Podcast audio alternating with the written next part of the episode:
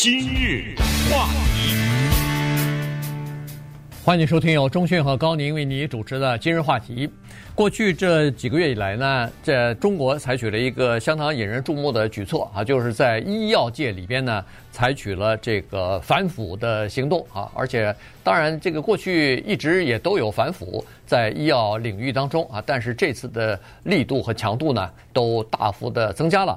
呃，据这个报道呢，据媒体报道说是截止到上个月啊，呃，在全国至少已经有一百五十五名医院的院长和书记这一个级别的呃叫做领导干部呢。已经纷纷的在接受调查，或者说是被这个等于是因为违反法律或者违反这个规定呢，呃，被这个双规调查了。所以，呃，这个事情呢，我们今天就稍微再聊一下哈。美呃，这在中国的医药方面为什么会出现这样的弊病？而这个呢，对民众的影响、民怨为什么会这么大？对，今年二月份的时候呢，有一个杂志啊，它的名字叫《Policy and Planning》，叫做《政策与计划》。这是一个英文的杂志，这个上面呢，突然之间发表了这样的一篇文章，啊，这个文章的名字叫做《Understanding Medical Corruption in China》，就是说了解中国的医疗腐败问题。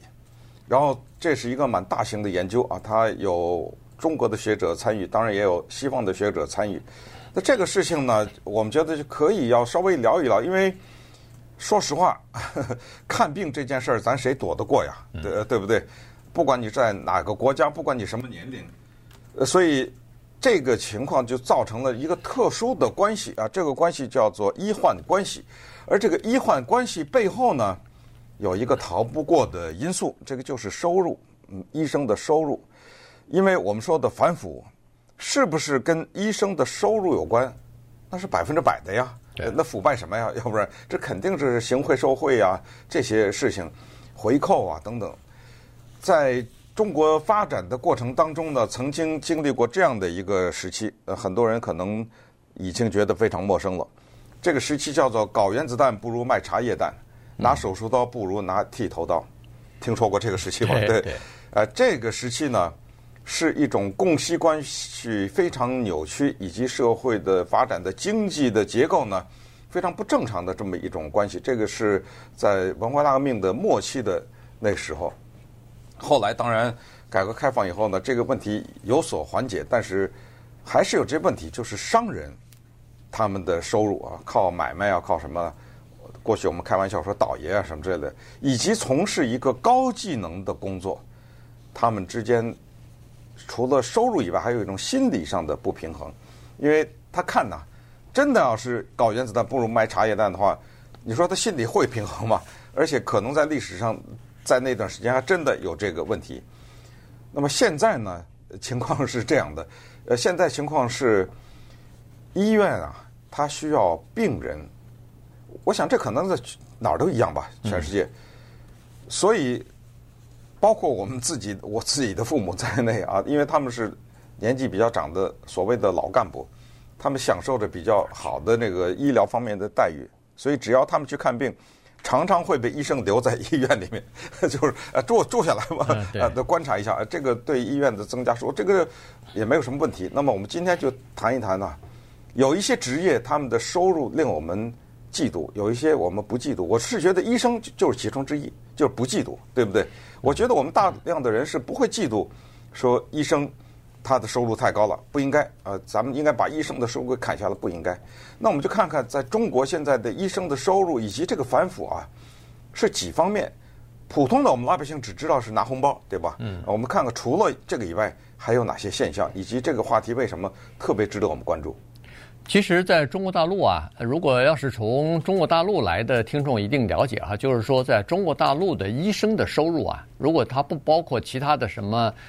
别的收入的话，他医生的收入本身并不高啊，他的基本的就是工资的收入本身并不高，因为在中国大陆，好像大部分的工资的定的那个差距啊，都不是特别大啊，所以呢，这个对这个就是医生来说呢，医生肯定心里头是有不平衡的啊，因为他们受的这个教育，他们要工作的时间，呃，这个都是和其他的干部所所谓的其他的呃受过大学教育的程度的人是不太一样的。但是他们的薪水如果要是不包括别的的话，他们的收入并不高啊。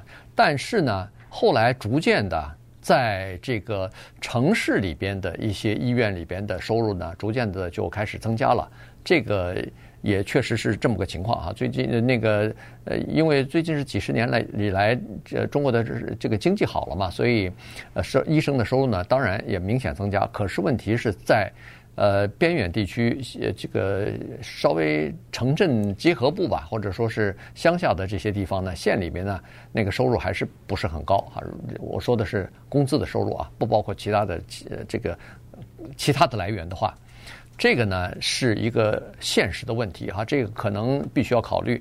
呃，今年下半年，中国医呃医药界呢可能要进行一些改革啊，其中的一个方面呢就是要改革这个呃医生的叫做呃业绩或者是绩效的考核制度啊。现在的绩效考核制度呢是和他给医院带来多少收入创收挂钩的，以后呢可能会把这条取消掉，但是怎么样科学的？来把这个，就是说，呃，医生他的职责不是像一个公司的销售人员啊，他不是说推销我的产品啊。一个病人来了以后，不管三七二十一，先给你开两千块钱的药，然后再做一大串的不必要的这个身体检查，哎，一会儿做 X 光了，一会儿做这个了那个了，他其实并不需要。可是问题是为了创收，要跟你的那个呃那个经济挂钩，他必须要做这么做。那你想？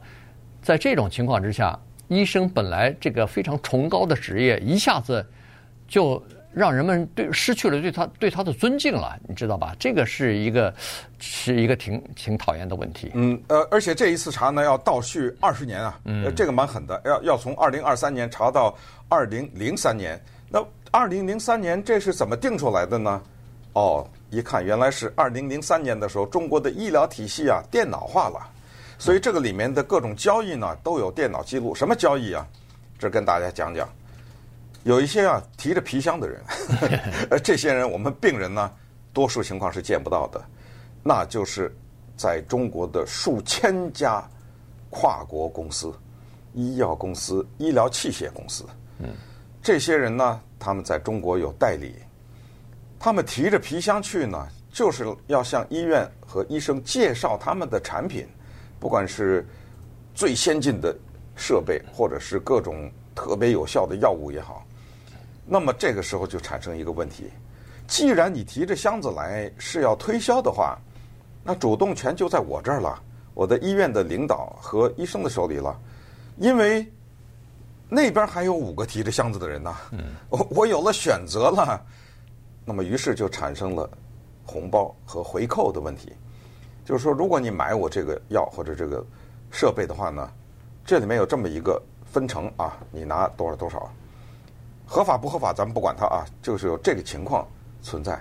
那么如果真的有这个情况存在的话，你试想，你是一家外国公司，很有名的制药公司，你在中国你有一个代理，你的预算当中要不要打一笔预算叫做红包费呢？嗯，是不是？你没有的话，你能跟别人竞争吗？你看这个循环有意思吧？美国什么公司在美国国内敢有一笔预算是他在预算计划的时候，他管这个叫做贿赂，或者叫回扣，敢有吗？对不对？呃，不敢有啊。但是你在中国要是没有的话，人家会买你的东西吗？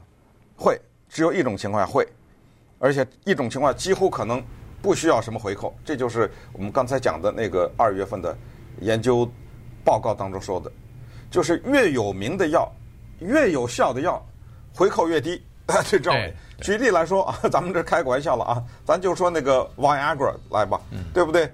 你有本事你别买啊，啊，对不对？呃，我这花了几十亿，那这个全全世界都这么证明了这么有效的一个药物，现在是应该是你向我要吧？对，您知道吗？对，所以等一等一会儿呢，咱们就来看看这个里面的回扣的问题和一些具体的数字啊，就是。他拿多少钱？这种回扣。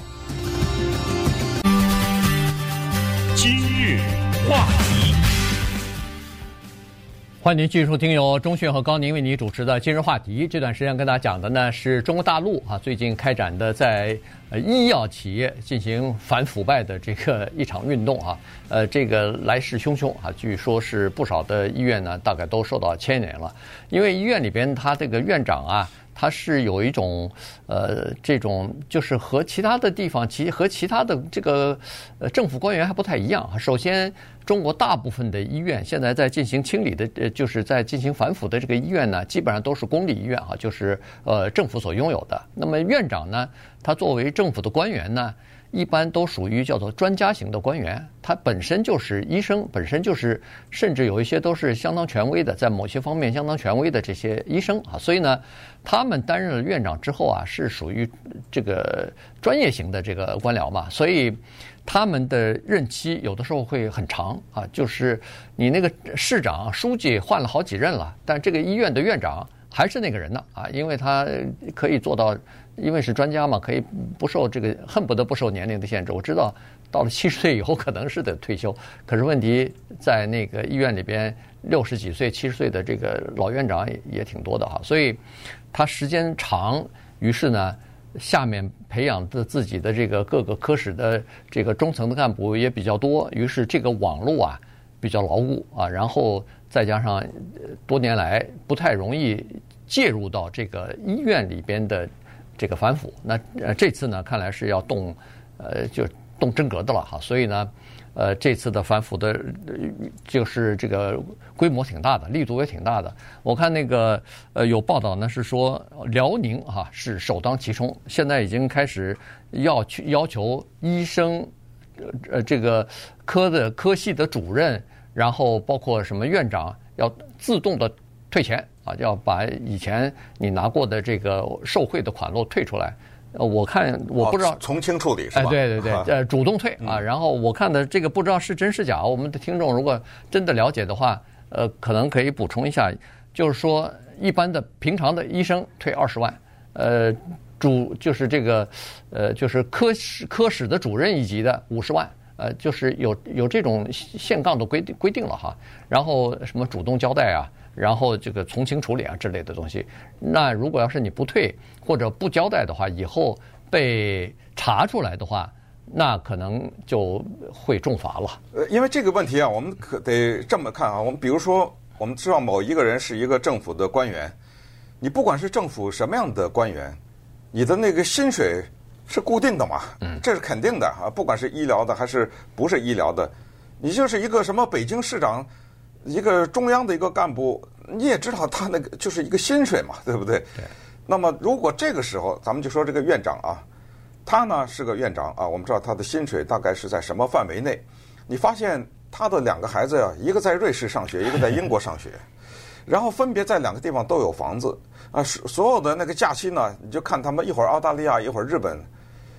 是不是有一个简单的问题，就是这钱哪来的呢？这问题问不过分吧，对不对？刚才我们说我们不嫉妒有些人的收入，我们绝对不嫉妒医生的收入，绝对让他们收入很高。但是如果你是一个官员的话，啊，你过这样的生活，那肯定没有问这个问题。但是这个呢，又产生了一个问题，叫做受贿之压力的问题。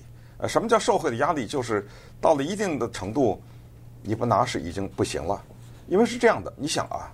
在这个过程中，谁受害了？我这个制药公司或者是器械公司，我拎着箱子来了，呃，箱子里呢二十万人民币啊，把这事儿咱们说谈妥了以后呢，就给你，而且如果你要大量购买，还有更多在后面，医生或者是呃医院这方面就拿了，然后也就进了这个货，商家占便宜了，对不对？他的产品卖出去了，医生收入高了，谁吃亏了？是不是？哎，咱们想这个问题啊，呃，从这儿咱们，但是你刚才说的那个是有直接吃亏了，就是把医生的收入和你开的药和你创收挂钩，哦，那就不行了。嗯，因为这就有两个人吃亏了。第一个是病患，因为他捡那个贵的给你开呀，啊，而且不需要他给你开，而且坦率说，我们看到这个调查，往往那些最贵的还不一定是最有效的呢，你知道吗？哎，第二还有一个一个地方吃亏，大家。平时可能不太了解，保险公司啊，呃，或者是所谓单位啊，呃，就如果你的这个是全部的由单位负责你的药费，或者你有什么某些保险公司，那拿拿他的钱，咱不心疼啊，知道吗？所以这个也是这一次反腐有这个问题，就是诈欺保险公司，同时抬高某些东西的价格，因为。哎，我这个回扣给了你几十万，我这药还是原来那价钱吗？对，对不对？对，没错。所以呢，这个就是呃，就是患者啊，他们其实心理不平衡的有两点啊。第一就是回扣，就是不是，就是红包啊。这个这个跟患者是有直接关系的。一个家人马上要送到医院里面去做手术或者要住院，那这个时候要不要给红包？给多少红包？当然，这个红包文化现在已经过时了啊！必须要说一下，二十年前可能是挺挺流行的，但是后来经过一番整顿之后呢，现在基本上没有了啊！基不能说是完全没有，但是基本上没有了。根据现在的调查呢，大概住院的人里边，大概有百分之一点五的人是给过红包的，其他的人大部分不给。那那一一点五属于比较少的哈。呃，如果你是说啊，医生给你做做了个手术，呃，那个做的挺成功，你特别感激医生，你给他买包什么巧克力，送一送一锅红烧肉，这这不算是 这不算是红包啊，这算是对感谢就一一种真正的感谢，这是发自内心的。所以红包它的名声特别不好，给给这个医生带来的名声特别不好。但是呢，这个事情呢，在中国大陆已经基本上不是一个大的事儿了哈。现在说的这个叫做查这个贪腐或者是呃这个受贿的问题呢，主要是叫做医疗器械，呃什么医药代表给你的，说是医疗代表，他们明目张胆的说是每年给这个医那个就是他们的这个利润好的时候，每年给医院院长的那个贿赂或者说是那个回扣好处费啊。多起来是一千万人民币，一千万人民币啊！这是一年啊！如果要是十年呢，那不是就等于上亿了嘛？哈，呃，有上亿的呀，肯定有上亿的。对，所以这孩子才能去英国嘛？没错，没错。所以这个是一个大的事情，而且在好像今年几月份的时候。还中纪委吧，还还专门呃呃曝曝露出来一个东西，就是在云南普洱市的人民医院，一个原党委副书记，他就是要购买一台那个呃医疗器械啊，叫做直线加速器。照理说呢，这个加速器呢大概是一千六百万人民币啊，结果呢他是说我要同样的价钱的这个回扣，所以呢把那个单价呀。这个就是医疗设备的价钱一下飙到三千五百万，其中呃一半儿就是差不多一千六百万就给了他个人了，就等于是这个机械的呃费用了。那好了，那你这个三千呃五百万的这个机械的整整个的报销费用，那不都是医院在出吗？医院出的这些钱，它是一个盈利的单位，它不像是美国的很多的医院叫做非盈利组织。在中国大陆是你要自负盈亏，然后你要给这个员工发奖金，你要给这个创收入的这么一个机构，那他可不是要这个卯起来多赚钱才可以来 cover 你这个一千六百万啊！而且我们常常想啊，一个医院的花费，我们来说可能就是哎呀，给医生个红包什么之类，就是看病嘛。实际上，但是你进入到这个管理层呢，这次调查也发现这里面可图的利润啊非常的多。当然，首先是医药了啊，那用你的药不用谁的药，你你的公司的药不用的，有中药有西药，呃，都有这个问题。然后第二就是器械啊，这个查出来也是占的比例很高。还有就是基础建设，我这个医院呢有这么一部分大楼需要翻修，得了，我天哪，这个这个好了啊，全中国就不是或者某一个城市就一家翻修公司啊，呃，对不对？行了，看吧，你们看着办吧啊，我这儿要翻修了，这个项目给谁？你知道，在一个医院的。经营的过程中，扔在那垃圾桶里有多少所谓的叫做一次性消耗性材料啊？嗯，对，这不都得买啊？对，这个消耗性的材料就一家公司做呀，对不对？嗯，呃，你看吧，咱们是怎么一个提供法？当然还有更恶劣的，更恶劣的那就是那就犯罪。呃，当然这些都可能是涉嫌犯罪。那更恶劣就是直接偷出来了，嗯，就是把那个药房里的药，一些比较好卖的药直接偷出来，那。甭管你卖多少钱，这都是赚的吧？这个等于是零成本了，嗯，对不对？对，那这这这刚才说的是大头，小头的，你比如说是这个人员的调动，从一个科室调到另外一个科室啊什么的，然后再加上保险方面的这个、呃、等于是诈欺之类的哈，所以这些呢都是从就是现有的过去几年的从这个法院里边查出来的资料，就是好多人都是因为这些东西犯罪了，所以呢有这个。各种各样的统计啊，所以现在这个问题看来是比较严重，于是中国就采取一个全面性的、全国性的这么一个调查。这一查二十年，我估计有不少的人大概都会落马。而且不光是这样啊，中国一开始查，这美国呃就是西方的一些制药公司股票下跌啊，你看到没有？对 对。对，然后很多的跨国公司呀，什么要不是特别紧张，呃，暂停在中国的业务啊，或者是改名字啊什么之类的，呃，提着皮箱的人暂时也不能去了啊。现在因为。呃，都是涉嫌嘛，都涉嫌回扣啊，什么什么之类的，所以这个情况呢，还有待于我们继续的来观察。